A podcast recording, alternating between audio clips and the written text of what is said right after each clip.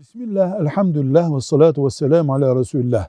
Genç kız kardeşimiz kendisine evlilik teklifleri geldiğini ama bir türlü bu tekliflere ısınamadığını, annesinin ve babasının da bundan üzüldüğünü, bu sonuca göre de günaha girip girmediğini soruyor.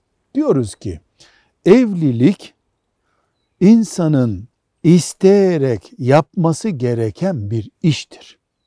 Dolayısıyla her evlilik teklifini istemiyorsan da yapmak, kabul etmek zorundasın diyemeyiz. Vakti gelmemiştir. Kendisini ev idare etmeye, kocasına itaat etmeye uygun bulmuyordur. Evlenmeyebilir. Annesi babasının gönül koyması duygusal bir konu. Çok fazla haram çağrıştıran bir konu değil. Velhamdülillahi Rabbil Alemin.